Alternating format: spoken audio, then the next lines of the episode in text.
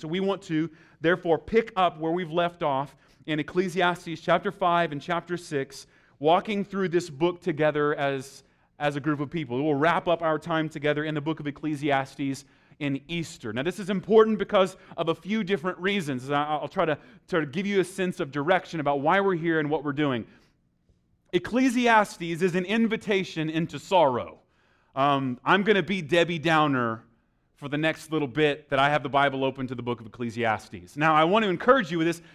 As I invite you into this sorrow, I want you to know why. It's not because I hate you, it's not because I want to harm you, but I want to invite you into a temporary kind of despair such that it becomes kind of the birthplace and, and I would hope a fertile soil for a, a, lasting joy. That is, I want to invite you to despair of things that you might currently be putting your hope in by uh, I want to invite you into maybe despair of the things that you're currently putting your identity into under the sun that is apart from God. If right now you are finding your identity in anything other than who God is and what He has done for you, I want to rip that as politely and kindly and lovingly as I can out of your fingers. I want to pry your grip loose from that thing and it's not because I hate you. So if you're not a Christian, maybe if you're here and you wouldn't call yourself a believer, I'm really glad, but I want you to know right up front where, where I want to go with you. I, want to grant you a greater and lasting joy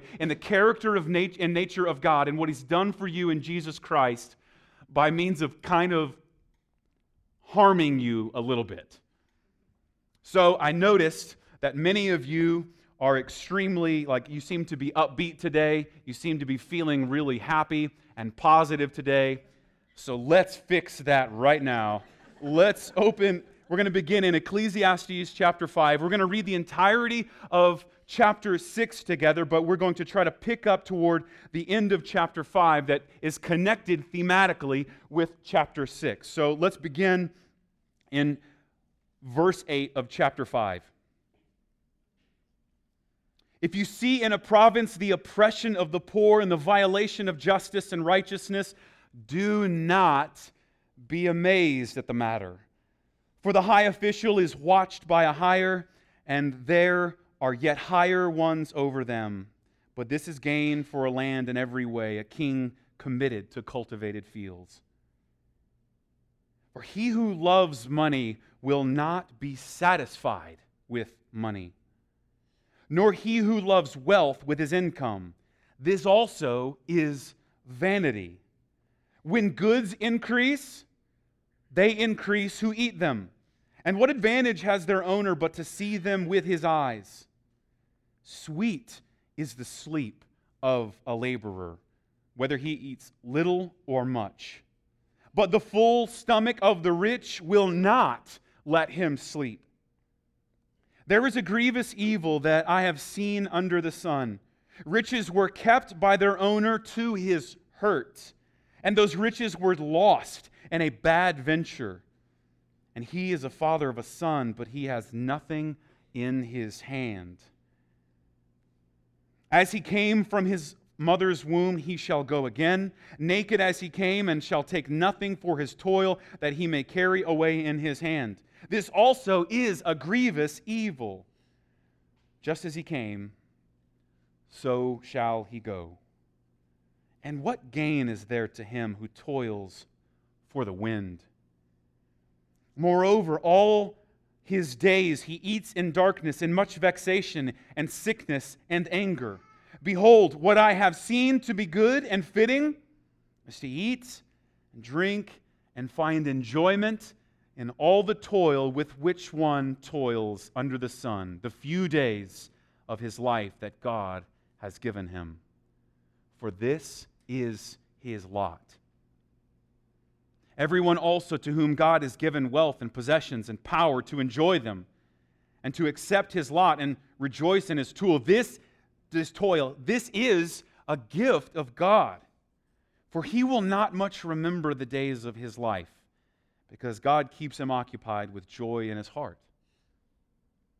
There is an evil that I have seen under the sun, and it lies heavy on mankind.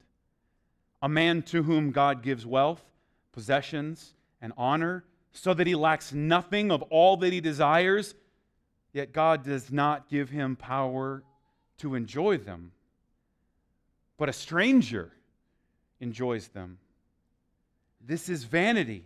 It is a grievous evil.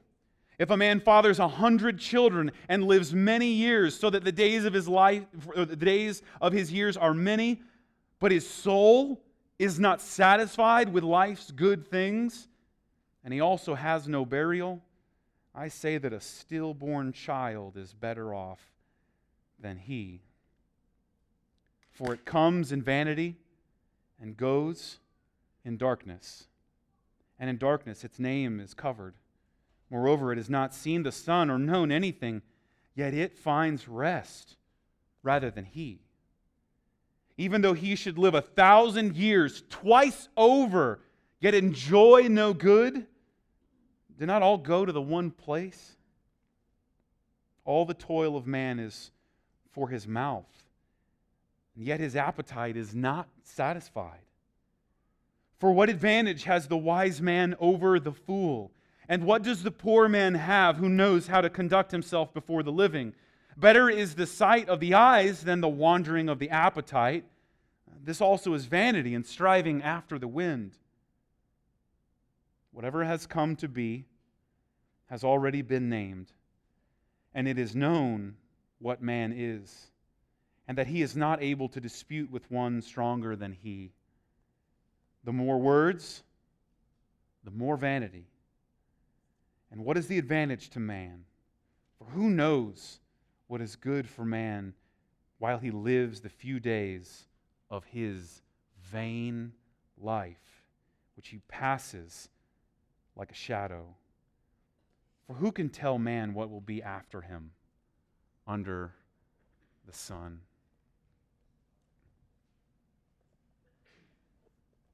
For the last several weeks, we have contemplated the truth, the wisdom of Solomon, who leaves with us this reflection over his own life. And he comes to the conclusion over and over and over again, and probably in the most somber and probably in the darkest terms of yet in the book of Ecclesiastes, we find in chapter 6 the same thing that life under the sun is meaningless.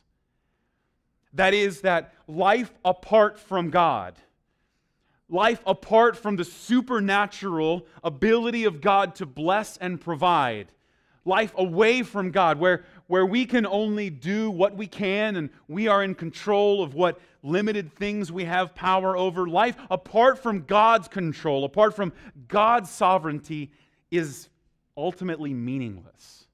That word vanity shows up over and over and over again, such that we find that if we try to find meaning apart from God, if we try to find a sense of substantive identity apart from God, if we try to find enjoyment, if we try to find satisfaction apart from God, then the end result is always a somber and depressed meaninglessness.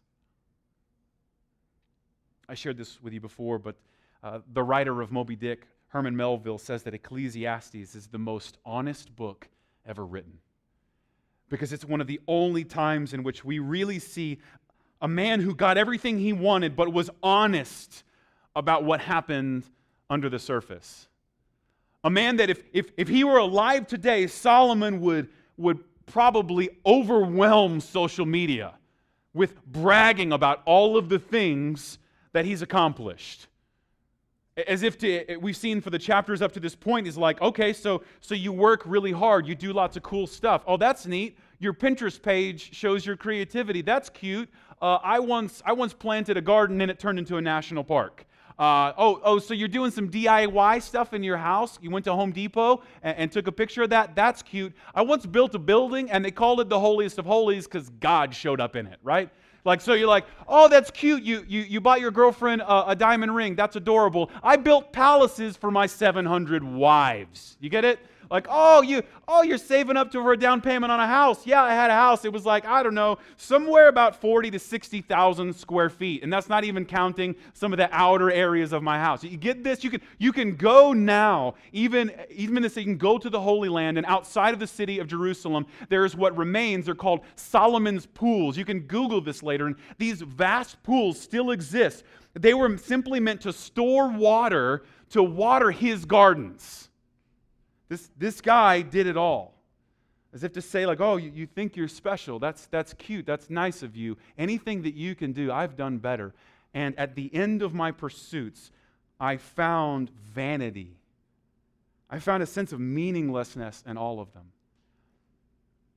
And we find ourselves in the thick of wisdom literature. That is Job, Psalms, Proverbs, Ecclesiastes, and Song of Solomon. These are, these are five different books of wisdom literature in the Old Testament. We find Job is a reflection about the wisdom that, we can be, that can be found in the world when a man loses everything. But there's a strange little tone to Ecclesiastes. That sounded depressing, right? Did you hear this? What I just read? Didn't that sound awful? Like, oh my goodness, who knows? What is really good for man while he lives the few days of his meaningless, vain, empty life and it passes like a shadow. That sounds like a person who has been overwhelmed by failure, doesn't it? That sounds like a person who's lost everything that was valuable to him. You can go to Job chapter 3 and reflect in the same way as Job does. And he goes for an entire chapter about how he wishes he had never been born. He wished that God would curse the day that, had, that he had been born on so that no one would ever be born on that day ever again, so that no one would ever remember this awful day that he was born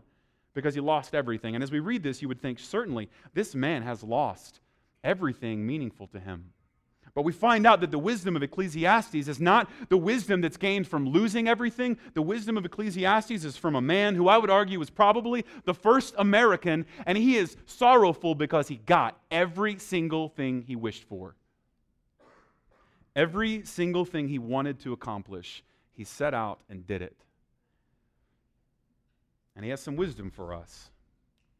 As I shared with you, starting in chapter 4, uh, the last 10 chapters, roughly 6 to 10 chapters, start to sound like the book of Proverbs, and they become disjointed. But what we have here is a theme of wealth and money we have here a, a, very prevalent theme, and I want to, as we've been doing, even though some of these themes are kind of piled back to back and don't seem related, we want to open them up, begin to decipher what wisdom there is for us, what wisdom and foolishness is visible for us, and then we look ultimately to the finished work of Christ. So, this is what I want to con- contend that those who have much yet do not know Christ will never stop craving and never find rest.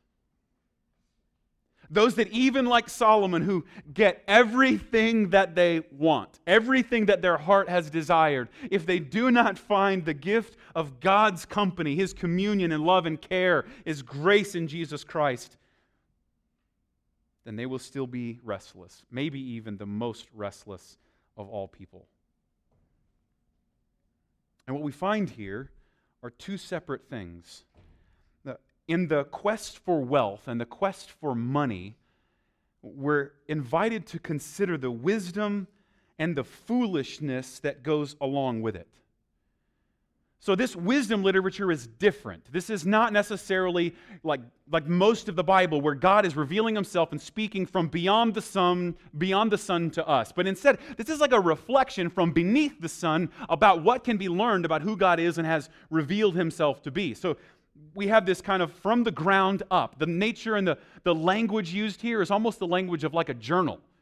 He, he's, it's like the language of searching. So you'll see elsewhere he's like, and, and I told myself, or I declared it to be. And so, and he, he says, I've seen this, I've sought this out. If you notice this, and, and he begins to just kind of give us this sense behold what i have seen what i have learned what i've gleaned. And he and he gives us this sense of wisdom. But there's there's something about wisdom literature in the bible that i want you to recognize that wisdom is always at least from a human perspective set up as a foil. That is it's a literary uh, a literary foil would be like a, a kind of like a, a, an anti uh, however the, the protagonist would be this is the antagonist and so, in a, in a good story, you begin to understand the hero because you understand the villain. You begin to understand more about like the goodness or the or whatever the movement of the plot may be by understanding the tension or the thing that's working against it. And so a good story teaches us about how great the hero is by first demonstrating how awful the enemy is. And the foil here to godly wisdom is worldly foolishness. Now, you're probably more familiar with that than you realize. Let me give you a few examples of the kind of wisdom that we might share, but if you read a little bit beneath the surface, you'll recognize there's some foolishness right beneath the surface that, that it sprouted from. Okay, so for example, if I told you something like, all right, this is wisdom, you're going to want to write this down, someone's going to want to tweet this, okay? Never, never, ever rest anything on your car at any given moment. Like if you, your hands are full and you got to open the car and you think, I'll just put my cup of coffee on the car or I'll put my phone on the car. Never, ever rest anything ever on your car. Don't do it. Please don't do it. Don't rest your phone. Don't rest like your bag. Don't please don't rest your, your like your, your child's seat. Like don't don't put anything on the car. And those of you who are sitting there right now and you think you know better than me, and you're like, because you've gotten away with it so far, and you're like, why? Why, why, why would I not do that? You, the rest of you who, who know this wisdom know the folly that's, that's underneath it, don't you? Right? Like, I mean, maybe you're getting away with it now, but a time is coming, your coffee's going to fall off. A time is coming, unless, I mean, if you do that, fine. Activate that Find My Phone app or whatever. Activate the GPS, because you're going to want to find out where your phone slung off your car in traffic, okay? And hope that maybe it went away uh, from traffic enough it didn't break. And so then you begin to realize the wisdom that I'm sharing with you, it got real, didn't it? It's like, oh, how, how do you know that? How are you so wise in this area? And the reason I'm wise in this area is because I've been a fool. Some more wisdom, right? If you're ever carrying more than one thing, here's the wisdom the most expensive thing will fall first. Every single, like if you if you grab like I don't know, just like some fruit and maybe a backpack, and then you think, well, I'll just I'll just grab my cell phone um, and hold it as well. You will never drop the fruit. You will never drop the bag. You will always drop the most expensive thing first.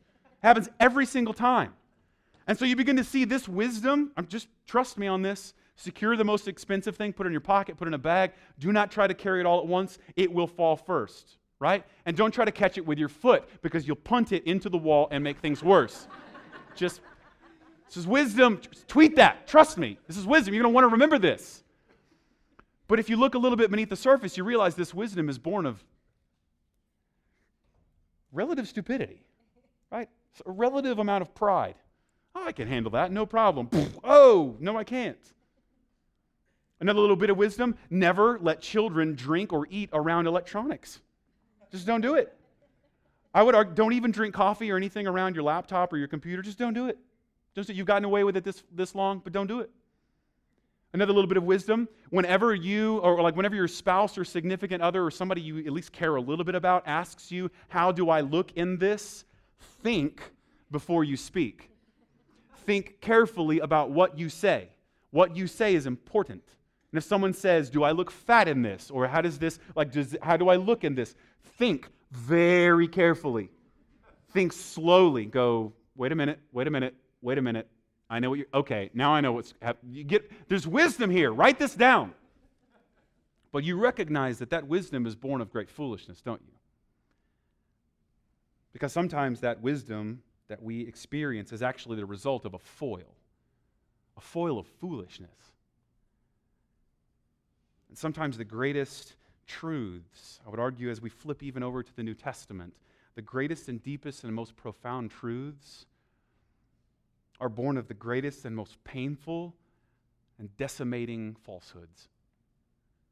And we're invited to do the same here to consider that even though you might find value in certain things, they may serve as a foil, a foil of your own foolishness, a backdrop, if you will, a canvas in which we believe God wants to show us where real truth, real value, real identity can be found such that even this person who got every single thing that he ever wanted reflects in these two chapters about how the wealth and the money that he strived for ended up being the thing that causes the greatest sense of woe.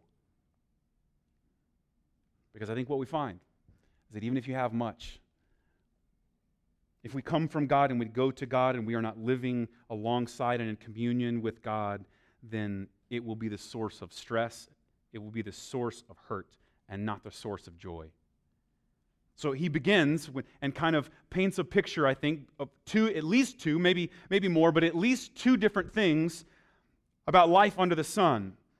The first, we, I think we, as the, like the conclusion here is that death and hunger are the great equalizers.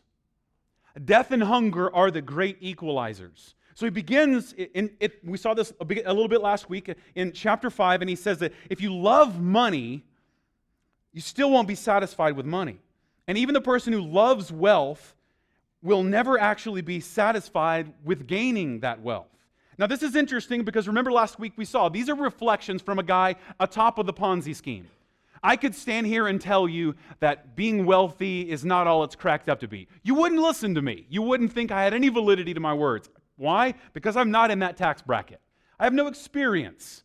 But we find here the most, most wealthy, the most amazing, most influential. As we talked about, uh, one commentarian looked at it this way that if you took Hugh Hefner, um, if you took the smartest man uh, alive, someone, I mean, just pick, you know, Neil deGrasse Tyson, um, and if you took like the Pope, rolled them all into one guy and made him king over like emperor and you know the most influential most popular person that's that's solomon.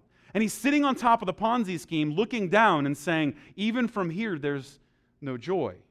And he says that there is a, a sense in which the desire for wealth the hunger for wealth never is satisfied.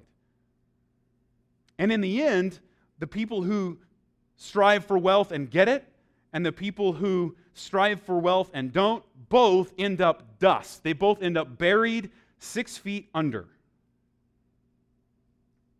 And death and hunger are the two unquenchable, unsatisfiable equalizers in life under the sun.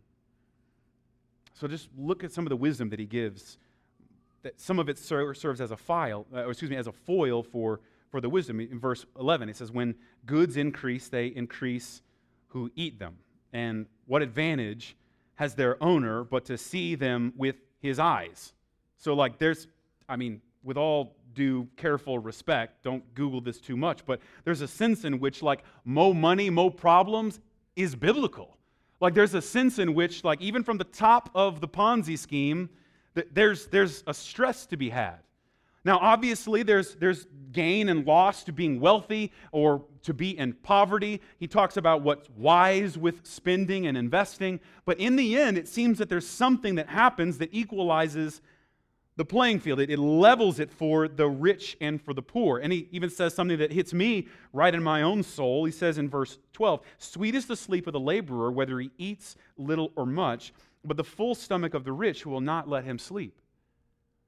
So this is important for, for many of you. I know there are a lot of you that um, you're like entrepreneurial types. You have an entrepreneurial drive. You have the, the willingness to take risk. You have the desire to be the boss. You have that gift in you. And some of you are gifted as servants. Like you, you are diligent, you are steadfast, and you are disciplined. But you don't really have a hunger to be the boss. And you want to you wanna serve and, and be diligent in your service. And, and what we come to find out here is that evidently there's a, a type of of gain and loss that happens either way. So if you're just an employee, it's pretty cool. Does he catch that? You, you get to go to sleep. Sweet is the sleep of the laborer. Sweet is the sleep of the person who's not the boss.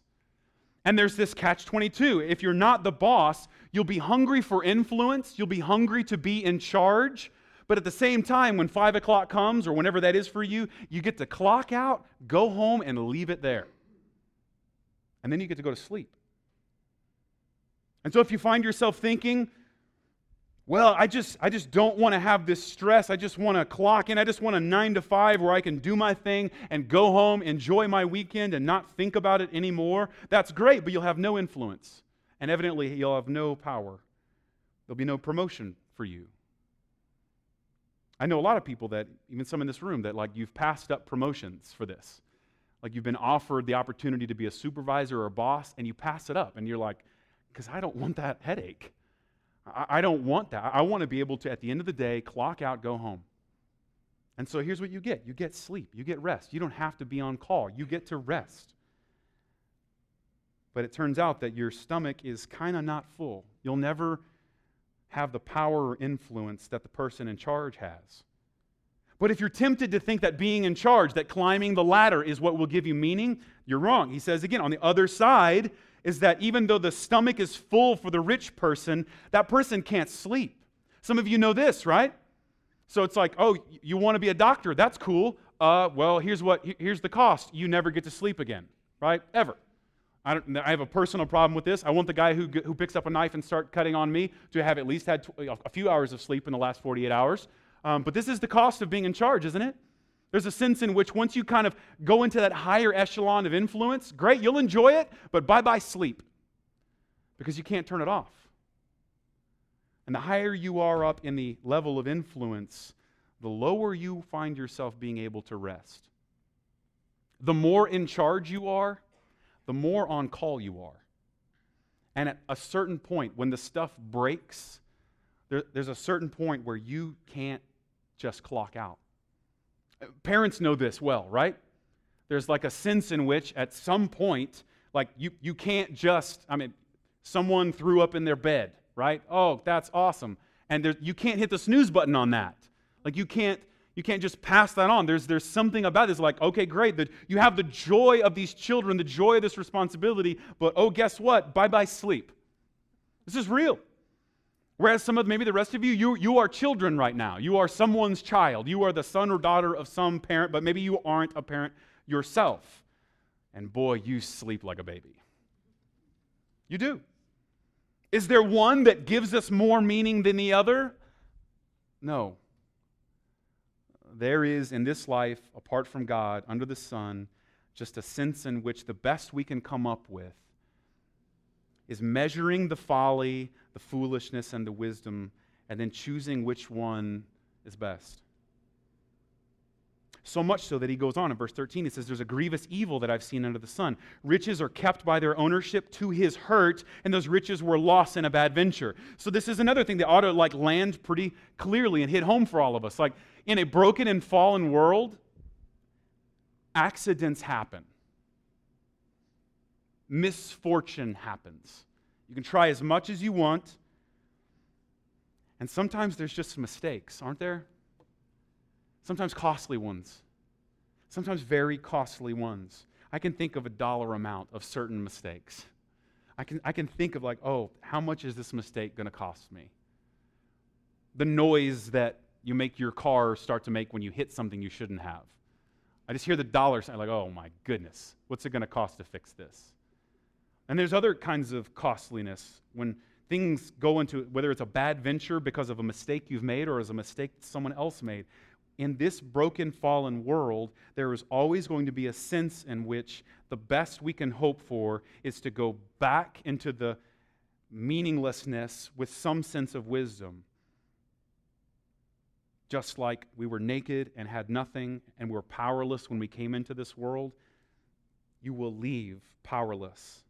You will leave having lost your dignity if you're lucky to live long enough to do so.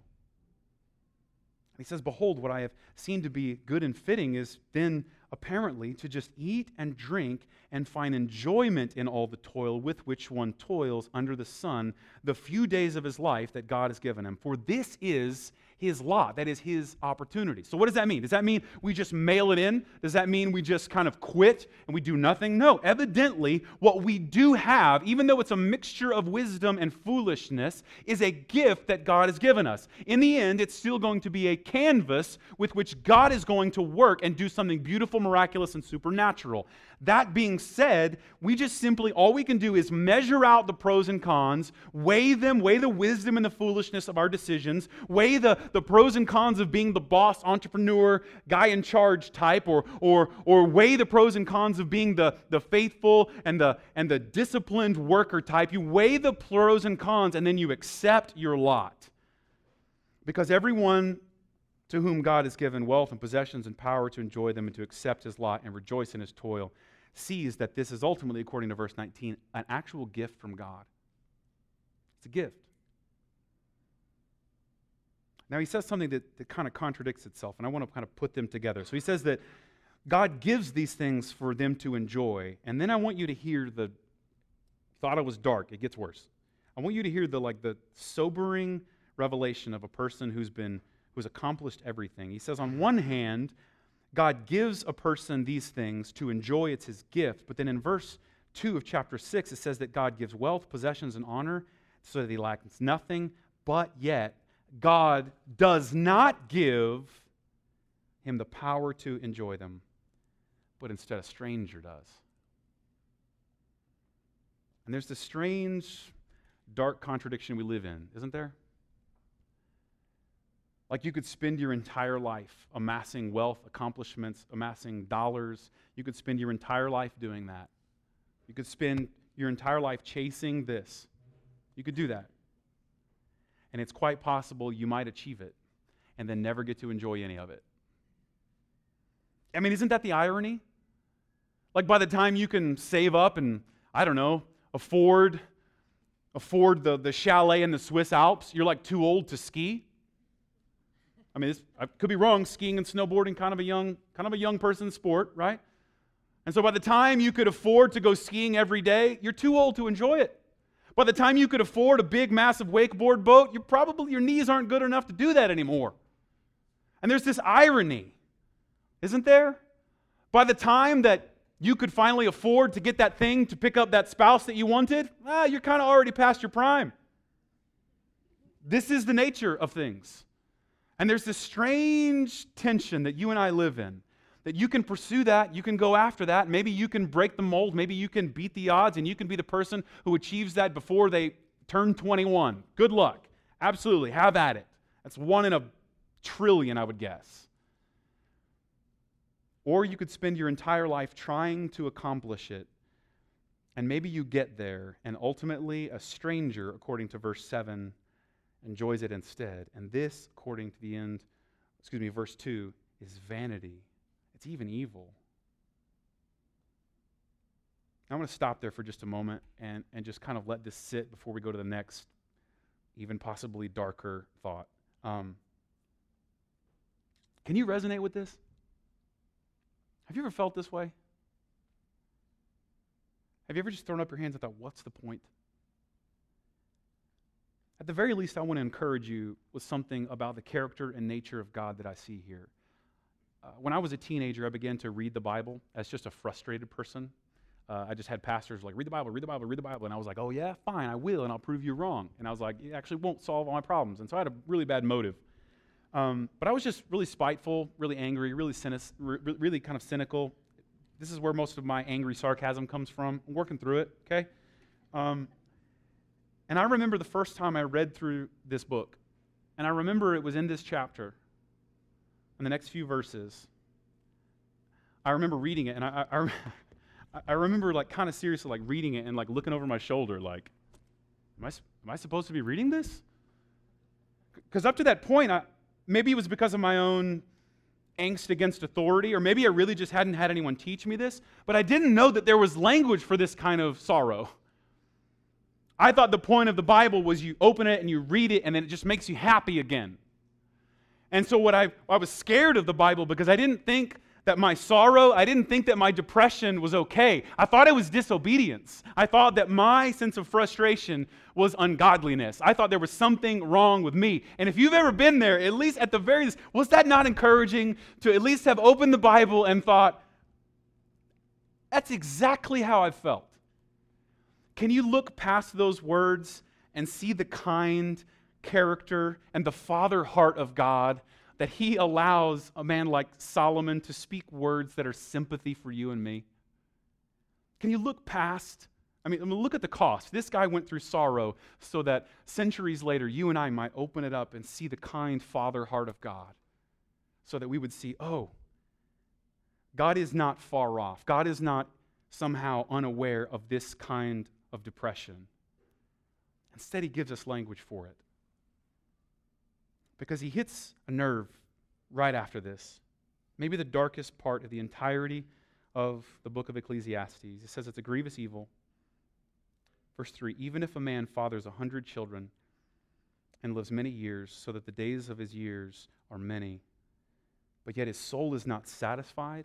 Get that sense of contentment with life's good things. I say that a stillborn child is better off than he. For it, now, now we know the difference it and he. Says here, parse out the words, it, that is the stillborn child, has not even seen the sun or known anything, and yet it finds rest rather than he. Did you catch that? The stillborn child has a greater rest than the rich and successful person. And we have a powerful, I would argue, maybe just, just a strange thing that's laid next to one another wealth and work versus contentment and satisfaction. There's a strange thing here. Evidently, you might not be able to have both riches and rest. It may be that you cannot have riches and rest. And he uses a painful analogy, doesn't, doesn't he? Now, when you start talking about miscarriage and stillborn children, this, this hits home pretty hard in my family. Now, here's what I've learned: the statistic of this, uh, statistics of this, depending on what country we're talking about, roughly between 20 and 30 pregnancies miscarry in the first trimester. So here's what this means: this means that we're we're in a prime position to care and love people who go through this. Um, but, but, what I can tell you is that this hits home for, for my family. Um, there's, there's quite a few people in my family who were born after some doctor said, You're never going to have kids.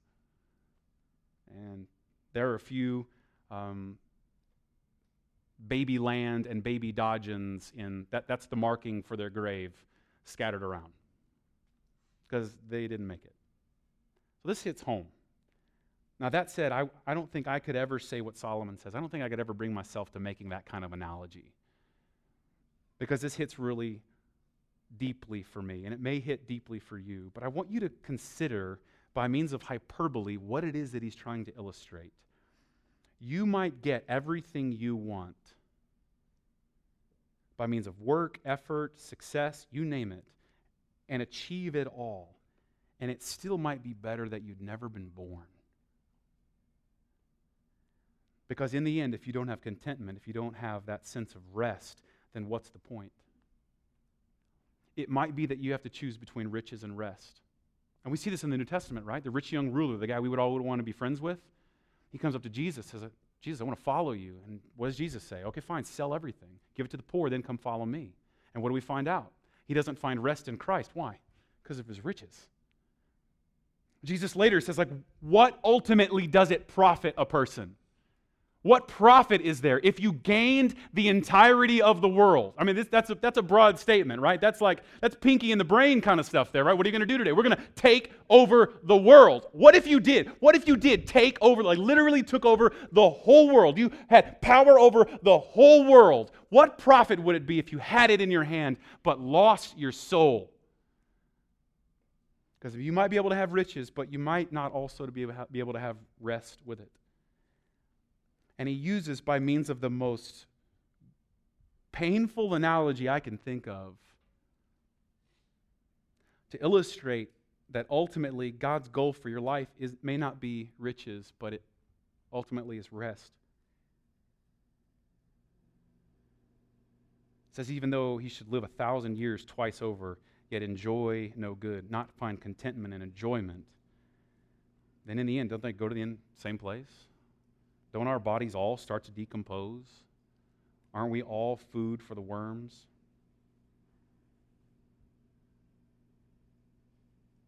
The second thing I think we see here, if maybe that's not the case, if it isn't the case that maybe wealth and, and, and work are against contentment and satisfaction, then what we do at least see is that riches and long life might be I think, according to this hyperbole, this analogy, an enemy to actual rest. An enemy to actually finding joy and contentment in life. So now that we couldn't sink any lower, now that we are more restless, now that maybe we are more hungry, I want to encourage you. I, I want to land this plane into the New Testament. Because thank God in Christ we have perfect satisfaction and now we have perfect rest. I want to begin in John chapter 6. You don't have to follow me there, but I encourage you to read it at some point. Jesus feeds 5,000 people. So now we're talking about being hungry and filled, right? Now we're talking about the theme of hunger, the satisfaction. Remember, a person can try all that he wants. Did you say what he, did you hear what he said? The equalizer is, is hunger. In the end, you work to feed yourself. Whether you made a million dollars today and you're going to go to, I don't know, you know, Carnival, you know, congratulations, you Brazilian carnivore. Have a great day. Or whether you made no money today, and if you're lucky, you're going to get some, some Taco John's Taco Bell that will satisfy you before you go to bed. Okay? Good, good for you. You both did the same thing. Ultimately, the equalizer is that you worked really hard for, for ultimately the same thing that you need to live. You don't graduate from this, and it's an equalizer. And so there's this picture of hunger, and, and 5,000 people Jesus miraculously feeds.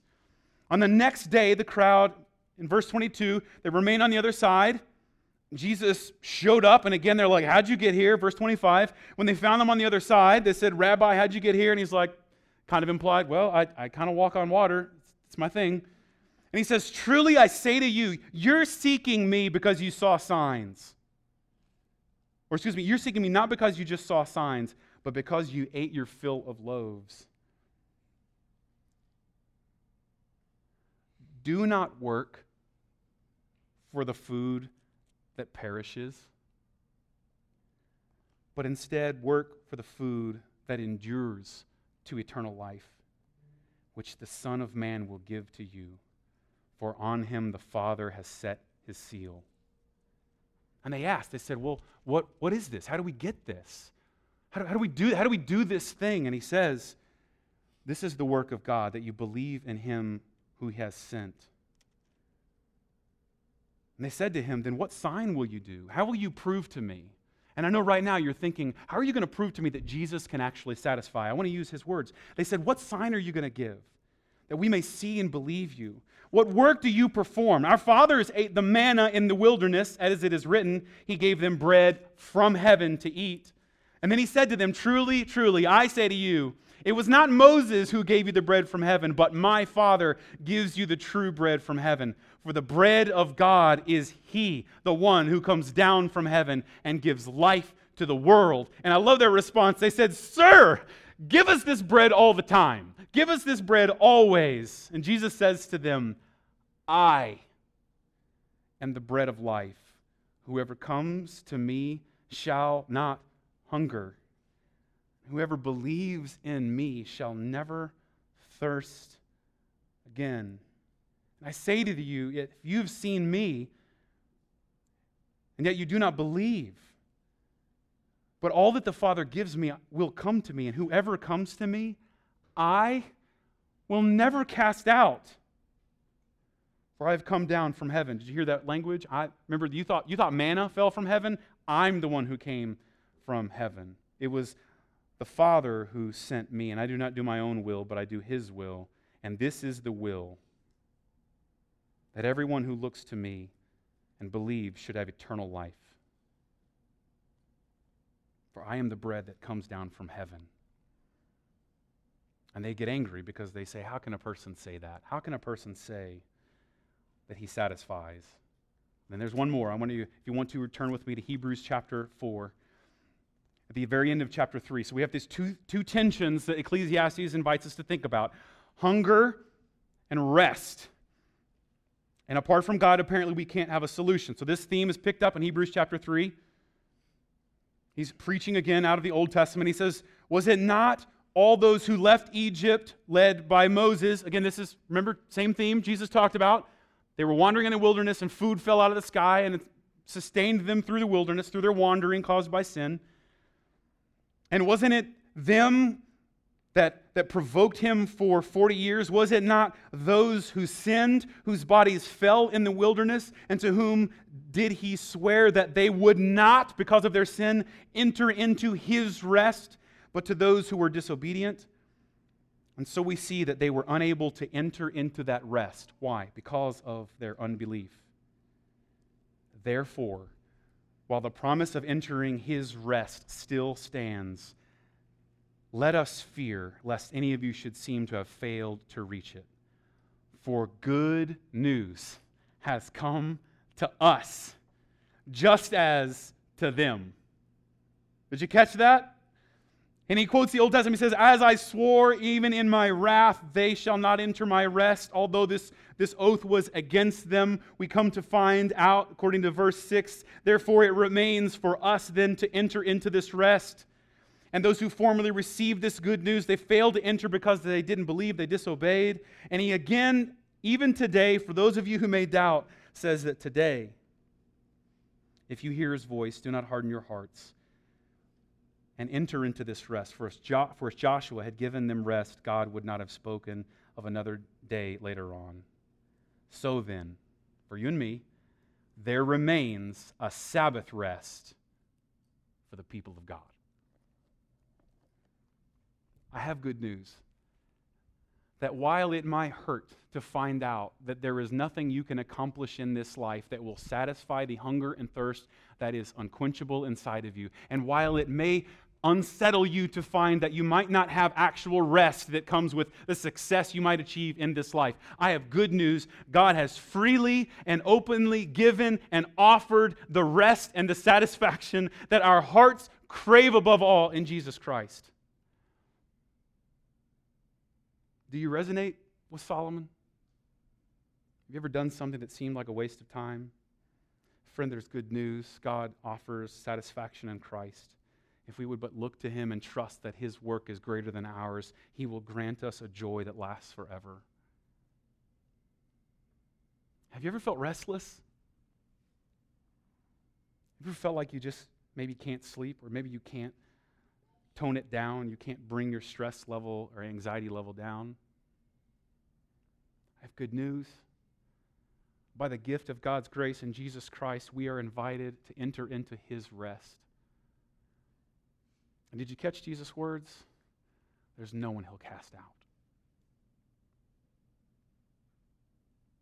There's good news for you and for me that those of us that find ourselves restless, maybe a little bit cynical, maybe a little bit jaded, maybe a lot depressed, maybe a lot disappointed, like, like the author of Ecclesiastes, there's good news for us that rest is waiting from a generous and loving God who freely grants it to us in Jesus Christ so that all who look to him for rest and for satisfaction, for contentment, he receives and he does not cast out. Let's pray.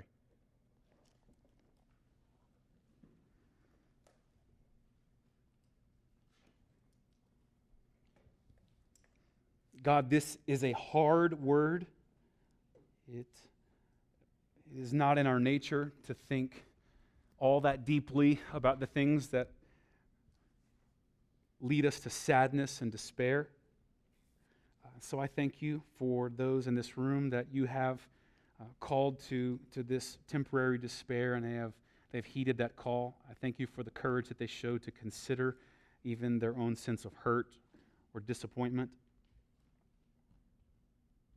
And I ask that above all, uh, the despair and disappointment that we bring, we, we, you would begin to affirm in us this promise that you will not cast us out, but instead you are waiting to heap joy upon joy for those of us in Christ.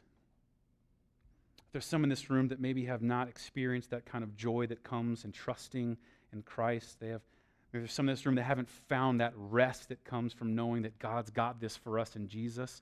Would you begin to open their eyes? Would you begin to allow them to consider the possibility that to believe this truth, to even consider that this might be true, is the beginning of joy, is the beginning of lasting contentment, is the beginning of eternal satisfaction.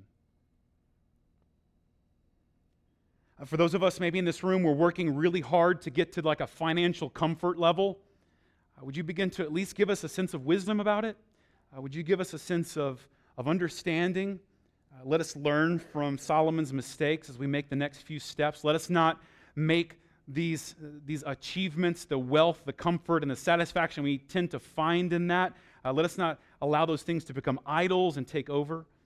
For some in this room, maybe, maybe they're, they're not seeking that, that comfort that comes from this, but they're protecting that comfort and they're holding on to that with their all, with all their lives. Would you begin in both of us to begin to maybe pry our grips loose? Would you begin to show us that you ultimately have eternal wealth and the things that we might, may or may not have just kind of, and they're just meant to be gifts that allow us to enjoy life and enjoy the good pleasure that comes beyond the sun? God, we love you and we thank you for this. Uh, we thank you for the good news that as hungry and as thirsty as we are, there is satisfaction in the name of Jesus. As lost and as restless as we are, there is comfort. There is an invitation today of a loving God who opens his arms and wraps them around any who seek rest and satisfaction in Jesus. And we thank you that this is true for us. And it's in his name that we pray. Amen.